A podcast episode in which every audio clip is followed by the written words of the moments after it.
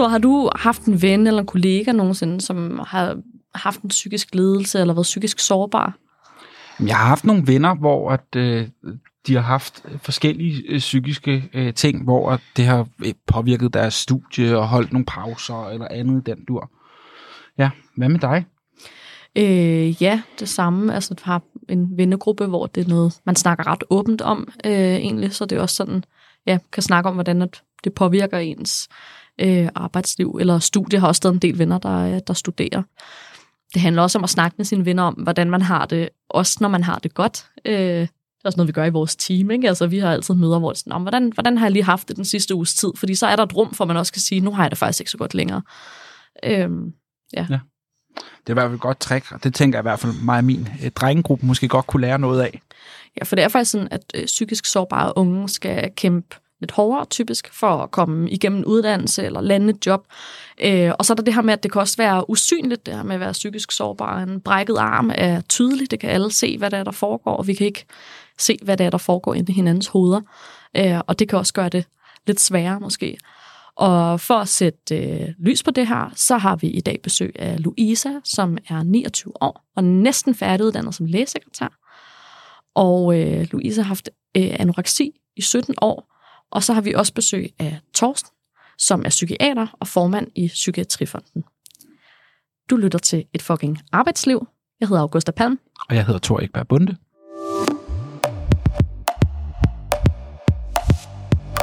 Vi skal starte med at byde velkommen til dig, Louisa Brock Nyman. Du er 29 år, og så er du lægesekretær-elev på akutafdelingen på Kolding sygehus. Øh, og da du var 11 år, så blev du ramt af anoreksi. Hvad var det, der skete?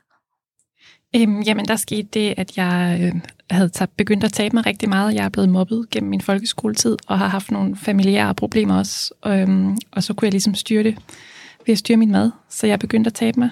Øhm, og en dag så gik jeg i, øh, i spisestop, stoppede med at spise, stoppede med at drikke faktisk også, og efter en uge så indlagde min læge mig øhm, på børneafdelingen. Og der blev jeg så ligesom taget ud af, af skolen. Og hvor gammel var du der? 11. 11 år. Øh, så der har du gået i hvad? 6. klasse eller sådan noget? 5. klasse. 5. klasse, ja. og taget ud af folkeskolen og indlagt. Ja. Og du er faktisk sådan lidt ude og inde af indlæggelser i, i nogle år. Vil du ja. fortælle lidt om det? Jamen det er jeg. Altså fra 2005 og ind til 2010-11 stykker, der ryger jeg ind og ud af sygehuset øhm, og går faktisk ikke i normal folkeskole øh, i den periode. Jeg tror lige, jeg har et halvt år tilbage i 7. klasse, øhm, men hvor jeg så bliver indlagt igen, og derefter bliver det så besluttet, at så skal jeg ikke, ikke tilbage. Øhm. Ja. Og, og hvordan var den periode for dig i de år der? Øhm, jamen, det var hårdt øh, som sådan en ung menneske at blive taget ud af sin hverdag og blive kastet ind i et, i et system og ryge ind og ud af sygehuset. Øh, det var rigtig hårdt. Ja. Og hvad med i dag? Sådan, hvordan øh, fylder det noget i dag, og hvordan har du det? Jeg har det godt. Rigtig godt. Øhm, og jeg er også det, som jeg også vil betegne som rask. Øhm, jeg tror altid, der vil være en del af mig, som har den her anoretiske side, men, men jeg kan styre det, og jeg lever et helt normalt liv i dag med arbejde og familie. Øh, ja. Du var jo syg, du har været jo syg med det her anoreksi i, i rigtig mange år. Øh, og hvad gjorde du siden for at komme videre med for eksempel sådan noget som øh, folkeskolen og uddannelse? Øhm, jamen der fik jeg hjælp til at ligesom starte op på min 9. klasse på VUC, så den har jeg taget der, øhm, og gik så videre og tog en HF efterfølgende, øh, og ligesom den vej er kommet ind i, i uddannelsessystemet. I de her øh, år, hvor du ligesom var øh, inde og ude af ja, både hospitalet, men jo også skole. Altså, hvad øh, sagde de voksne, kan man sige, omkring dig om dine muligheder for at komme tilbage til øh, skolegangen? Jamen, jeg fik rigtig ofte at vide, at fordi at jeg var så syg, så skulle jeg ikke regne med, at jeg nogensinde først og fremmest ville blive rask, men heller aldrig, at jeg ville få en uddannelse eller et arbejde. Og det har jeg fået at vide mange gange igennem årene. Og, og det fik du simpelthen og flere forskellige og forskellige institutioner? Ja, og hvordan fik det dig til at føle at få den besked som et ung menneske? Jamen, det var jo totalt demotiverende, og jo i hvert fald ikke noget, der gjorde, at jeg havde lyst til at spise eller tage på. Det slukkede jo bare alle håb og drømme for noget som helst. Ja, så det der med fremtidsudsigterne bare slet ikke blev anskueliggjort for en. Ja, lige præcis. Men nærmest bare slukket helt. Ja. Var der så andre mennesker i dit liv, der ligesom var med til at hjælpe dig, kan man øh, sige, ud af det mismod? ja, altså undervejs mødte jeg min mand, som jeg er gift med i dag, og han var ligesom den, der har, har støttet mig til at komme, komme hele vejen ud og få en tro på, at jeg godt kunne blive til noget. Ja.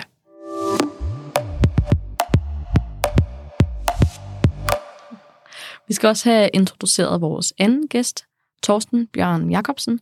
Du er psykiater og overlæge, og så er du også formand for Psykiatrifonden. Øh, og det er en privat organisation, der blandt andet arbejder for at udrydde fordomme om psykiske lidelser. Og hvad tænker du, når du hører Louisas historie? Jamen, lige efter det sidste svar her, der sank jeg lige en centimeter, som det hedder. Øh, fordi det er så ærgerligt, at, at i hvert fald er det jo det, der er blevet hørt, at man ligesom har fjernet, kan man sige, fremtidsudsigterne for Louisa, og det er jo det er utrolig vigtigt, at man aldrig gør det øh, i en hvilken som helst behandling. Selvfølgelig skal det være realistiske fremtidsudsigter, men det at have en psykisk sygdom er fuldt forenligt med at have et arbejde for langt de fleste mennesker, der har en psykisk sygdom. Og det synes jeg er vigtigt at få sagt, fordi det, jeg hører det der tit med, at du kommer aldrig til at blive til noget. Og, og man skal jo pleje det her håb. Det er så utrolig vigtigt. For hvorfor skulle man ellers blive rask, hvis der ikke er noget, der venter på derude? Og livet, det handler jo om netop at stifte familie, få en karriere, have nogle relationer. Øh, så det er i virkeligheden livet, man tager bort på en eller anden måde. Men ved du, hvorfor der er så mange unge mennesker med psykisk sårbarhed, der så øh, oplever at øh, få øh, øh, altså det her meget øh, lukkede øh, konstatering om fremtidsplaner og muligheder? Jeg ved ikke helt præcis, hvorfor det er sådan, men det, der er jo nok et element af det, vi kunne kalde stigmatisering. Altså, at det her det er noget, som på en eller anden måde er tabubelagt. At vi tror, at det er noget, som er meget værre, end det er. Og nu indledte I jo med at tale om, og vi kendte nogen, der havde haft det her, og man bare konstatere, at psykisk sygdom er noget af det mest hyppige, der eksisterer i det her samfund. Så den fordom, man kunne sige, vi har om, at det er meget, meget sjældent, den er jo også vigtig at få manet i jorden. Og, og, og tænk, hvis, hvis alle de her mange mennesker, ja, Sundhedsstyrelsen har lige udgivet en rapport, som skal lægge op til en 10-årsplan for psykiatrien, der slår fast, at der er jo, det er jo halvdelen af os, der bliver ramt på et eller andet tidspunkt i vores liv. Så halvdelen af os skal ikke ind på arbejdsmarkedet. Den går vist ikke. Nej, men hvor kommer så alle de her fordomme, stigmatiseringer, tabuiseringer af psykisk sårbar fra? Jeg er med på, det er et lidt stort spørgsmål, men altså... Ja, nu sagde du jo psykisk sårbar. Man kunne også sige, at Louise var psykisk stærk. Så, så ja. alene der ligger der jo en eller anden grad af stigmatisering, at man, at man, man, man ligesom er en, noget nedfaldsfrugt, som er stødt på en eller anden måde. Men det er man jo ikke nødvendigvis. Man kan faktisk være utrolig stærk, når man har en psykisk sygdom. Øh, så det er jo også noget at få gjort noget ved på en eller anden måde. Og så kan jeg også sige, at vi er i hvert fald ikke født med dem, for for nylig har vi lavet en undersøgelse, hvor vi spørger skoleelever, og de er ikke bange for bogstavskombinationerne, som det hedder sådan lidt på skoledansk, men det er jo, det er jo, jo ældre vi bliver, jo flere fordomme har vi.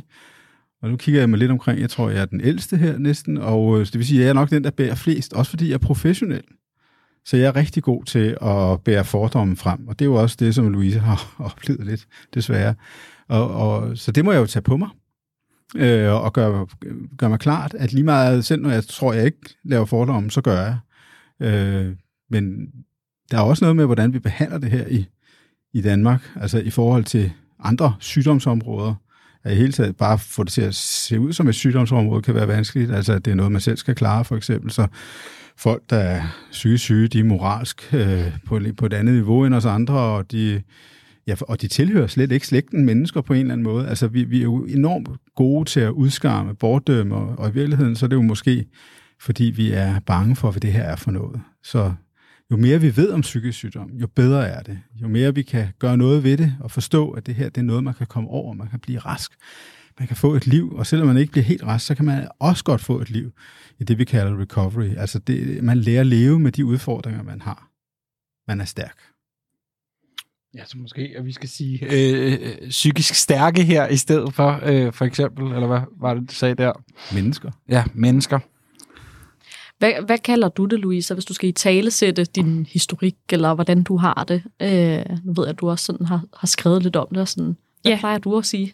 Altså, jeg er gået hen til at bruge psykisk sårbar, ja. øhm, fordi jeg synes, at psykisk syg, det er negativt lavet. Øh, men jeg synes faktisk, din pointe, Torsten, med psykisk stærk, den, den synes jeg faktisk er rigtig god, fordi det tror jeg også, at du har ret i, altså at man bliver stærkere. Jeg er blevet stærkere af, af de her 17 år og mere robust, øhm, så det har ikke kun været været negativt og, og have været igennem, igennem det.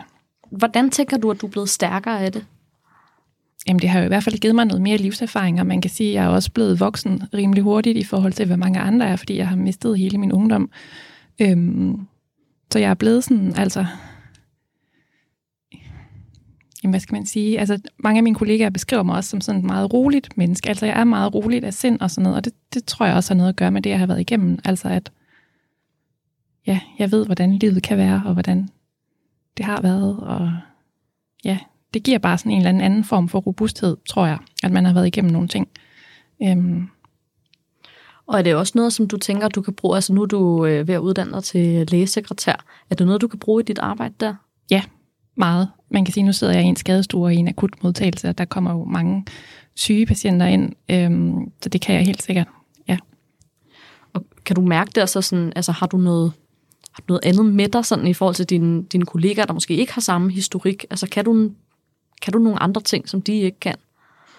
Jeg ved ikke, om jeg kan nogle andre ting, men, men jeg synes selv, at jeg er god til at snakke med mennesker og forstå den situation, de er i, når de kommer ind.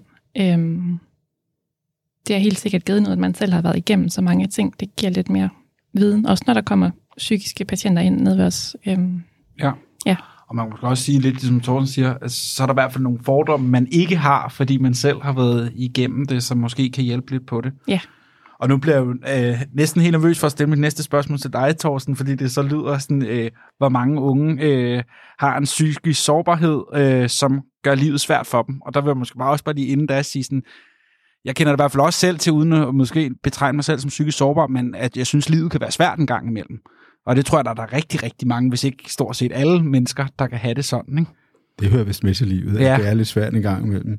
Øhm, jamen altså, hvor mange, altså nu spørger du om psykisk sårbarhed, det, det er jo ikke fordi, man ikke må bruge det udtryk, men det, med, jeg tror, det er vigtigt, at vi får problematiseret, hvordan vi bruger sproget netop. Ikke? Øhm, øhm, det, der er jo interessant ved unge mennesker og psykisk sårbarhed, eller psykisk sygdom, eller psykisk styrke, det handler jo om, at det her, at tingene udspiller sig.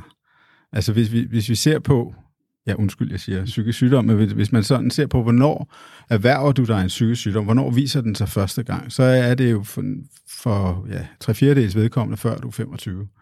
Og det betyder, det at unge mennesker, hvis man beskæftiger sig med psykisk sårbarhed eller psykisk sygdom, så er det den interessante periode. Helt overvejende. Det, der er det interessante også, det er, at vi, vi behandlingssystemet, der hvor vi sådan har fokus på det, ligesom fra myndighedernes side, det er først efter man er 25. Og der er livet ligesom udspillet sig, fordi der har man ikke måske ikke færdiggjort sin folkeskole, man har ikke fået sin ungdomsuddannelse, eller den kompetencegivende uddannelse, man skulle have efterfølgende. Og det er i virkeligheden det allerstørste udfordring, at man får simpelthen ikke foden indenfor i samfundet. Man kommer ikke ind på uddannelsesinstitutioner, man lander ikke på en arbejdsplads, og dermed så mister man nogle relationer. Man lever også et fattigere liv økonomisk. Altså, ja. at man, man kommer, ulighed er jo simpelthen det, som psykisk sygdom, psykisk lidelse er lavet af. Øh, som, som man, man, man får simpelthen nogle dårligere muligheder for at udfolde sit liv. Og det peger igen negativt tilbage på, hvordan forløbet ellers vil blive. Så det at få foden indenfor er en beskyttende faktor i forhold til tilbagefald. Og det er meget, meget vigtigt, netop fordi hvis halvdelen af os skal have det, så er det meget vigtigt, at nogen af os kun har det en periode i livet, fordi ellers er vi ude af drift hele tiden. Og det passer jo egentlig også meget godt med billedet af, at alle tror, at psykisk sygdom det er noget, der var ved hele livet, og man aldrig kommer så over det. Men, men det er enkeltstående tilfælde, og kommer du videre, får du din uddannelse, får du øh, plads på arbejdsmarkedet, så er forløbet helt anderledes. Man kan også blive syg af at gå på arbejde, men det er en anden fortælling. Men langt de fleste tilfælde, øh, som jeg interesserer mig for, så vil jeg sige, at det er helbredende at få et arbejde. Hvorfor er det helbredende her? Du var jo lidt inde på det, men vil du ikke bare sætte på flere ord på? Jamen, fordi det er jo, det er jo normen her i samfundet. Man tjener nogle penge, og det at have penge, det forebygger en hel masse ting. Også ens øh, mentale helbred skulle blive ringere. Og så kommer man ind i sociale fællesskaber, og man gør nytte. Og man, øh, man får også fællesskaber privat, om man så må sige, fordi det at have et arbejde, det er også med til at underbygge, at man har et godt fri, fritidsliv. Så altså, det har så mange indvirkninger, både social, økonomisk, øh, psykologisk, på hvordan livet bliver levet. Så, så det er jo nok derfor, det virker sådan.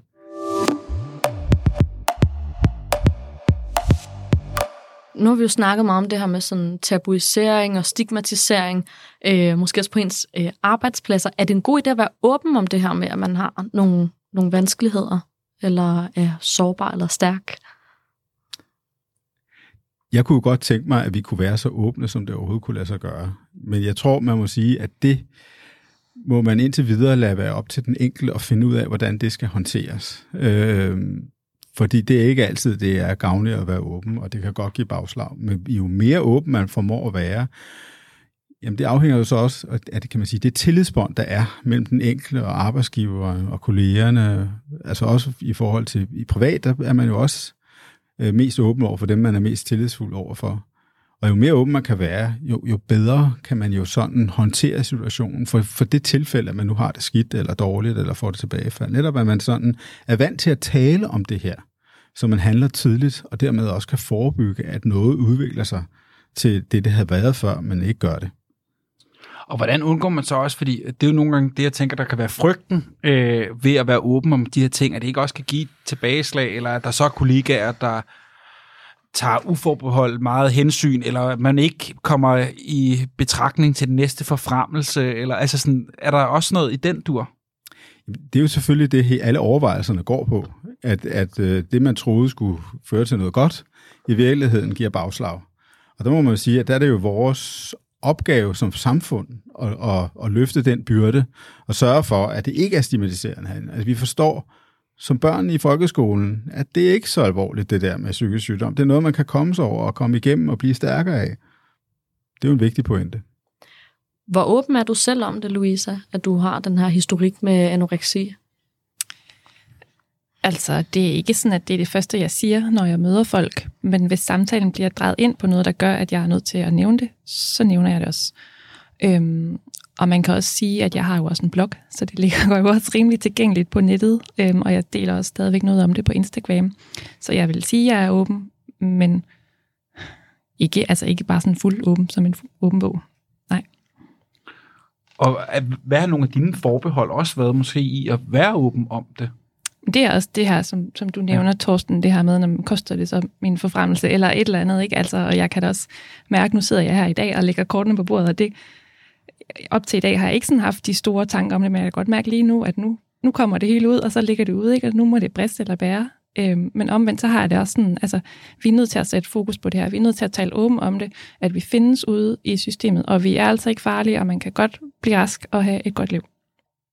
Torsten, nu, vi har jo snakket lidt med, med Louisa her om, sådan, hvad, kan, kan det give noget godt, det der med, at man selv har en historik, øh, når man skal møde mennesker, for eksempel i, øh, i det sundhedsfaglige øh, system? Kunne man bruge flere som Louisa i psykiatrien, for eksempel? Jeg tror generelt, må man sige, det er et plus, at folk de sådan forstår den, de møder på en anden måde. Altså det, jeg har oplevet tingene på en egen krop, er jo på en eller anden måde mere øh, uddannende end så meget andet i denne verden. Nu har vi jo snakket lidt om, øh, Louisa, at du øh, altså, har den her erfaring med dig, der hvor du er elev nu på en, på en akutmodtagelse. Hvad skal du bagefter, når du er færdiguddannet lægesekretær? Jamen, jeg har været så heldig at få at blive ansat på akutmodtagelsen, hvor jeg er nu. Så det er jeg rigtig glad for. Dejligt. Ja. Og det sted, hvor du så er blevet ansat nu, hvor åben har du været om din anoreksi der? Øhm, en lille smule åben, vil jeg sige. Altså, øhm, jeg havde en kollega, efter vi var blevet venner på, på Facebook, som kom til mig en dag og sagde, at hun ville bare sige til mig, at, at hun havde altså stalket mig. Hun havde kigget på min Facebook og på min blog og på min Instagram, og hun synes, at, at det var mega sejt, det jeg havde været igennem. Øhm, og så havde jeg en anden kollega en dag, hvor vi sad og snakkede om noget, og hvor snakken også ligesom blev lidt hen på, at, at jeg var nødt nød til at nævne min fortid. Øhm, så hvis jeg bliver spurgt, jamen, så er jeg også åben. Øh, men det er ikke sådan, at jeg selv går ind og siger, hej, nu skal I høre, jeg har haft anoreksi i, i 17 år. Øhm, så altså, det er ikke hemmeligt, men det er bare heller ikke altid, det er mig, der, der starter snakken om det. Og Thorsten, hvad skal der til sådan for, at øh, der kan komme en større rummelighed på arbejdspladserne? Altså måske så der er flere, der har lyst til at fortælle på deres arbejdsplads om, øh, om deres psykiske sårbarhed? Eller? Jamen, der skal jo sådan nogle podcasts som den her til, mm. fordi det er jo rigtig vigtigt, at vi taler om det, så vi forstår, at det er en vildfarelse, vi er ude i, og at, at vi sådan kan påvirke hinanden og, og, og fastholde den situation, der i virkeligheden er, når vi bliver født, at vi ikke ser så stor forskel på, på dem, der har, og dem, der ikke har psykisk sårbarhed, eller psykisk sygdom, eller er psykisk stærke. At vi i virkeligheden øh, forstår, at det her, det er noget, der er et menneskeligt vilkår, som kan ramme os alle sammen, og det er noget, man kan komme sig over igen. Og selvom man ikke kan komme sig over igen, så er man ikke farlig. Man er ikke, man tilhører stadigvæk menneskerasen.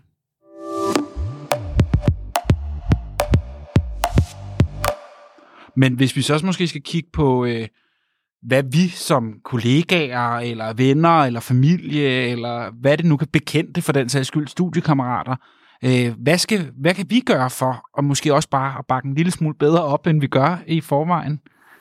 Jamen, en tanke, vi har i Psykiatrifonden, det er det her med, at vi skal blive meget bedre til at udtrykke os omkring, hvordan vi har det.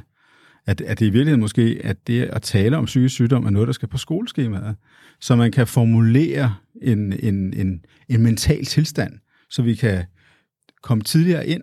På den måde, når man taler om det, så bliver det jo også noget, som folk vil have en eller anden øh, service over for, at man, man ikke bare venter til, at det er kørt helt af sporet, men at man i virkeligheden ser på det der, hvor det foregår. I skolen, i ungdomsuddannelserne, de, de tidlige år på arbejdspladsen, at, at det er der, at vi har et fokus på det her, og forstår, hvilken enorm gevinst det er for den enkelte og for samfundet, også økonomisk, hvis vi kan, hvis vi kan bryde det her tabu, fordi så, kan, så har vi jo i, i år, hvor alle taler for eksempel om, at, at, at der mangler arbejdskraft, der ligger jo en enorm ressource her, som, som er folk, der før i tiden jo blev parkeret på førtidspensioner for tid og evighed.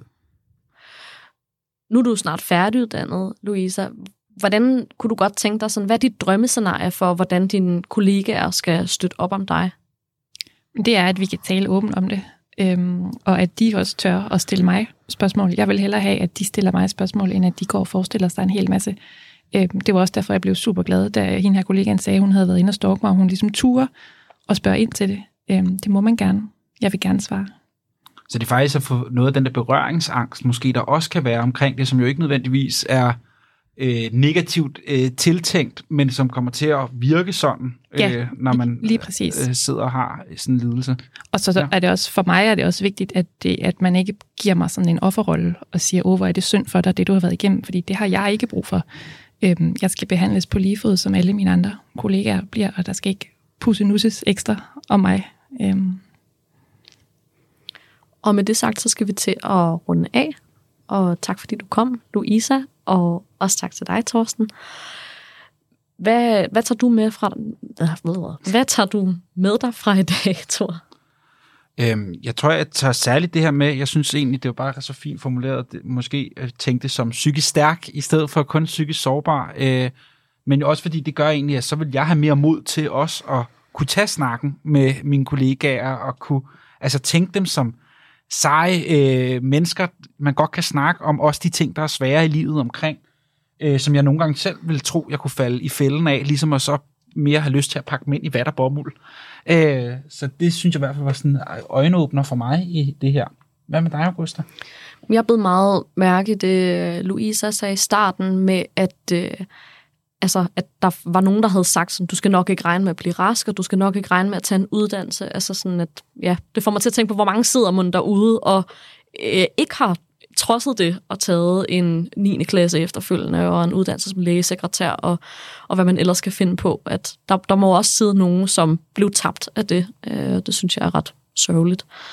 Ja. Og så synes jeg ovenikøbet pointen, Thorsten også kommer med til sidst med at sige sådan, altså, det her er der også noget at hente i på det store samfundsøkonomiske plan. Altså sådan, vi kan ikke bare lade folk falde igennem, så måske skulle vi gøre en ekstra indsats her øh, for alle skyld. Altså både for samfundet, men også for de enkelte mennesker, der bliver ramt af det. Du har lyttet til et fucking arbejdsliv.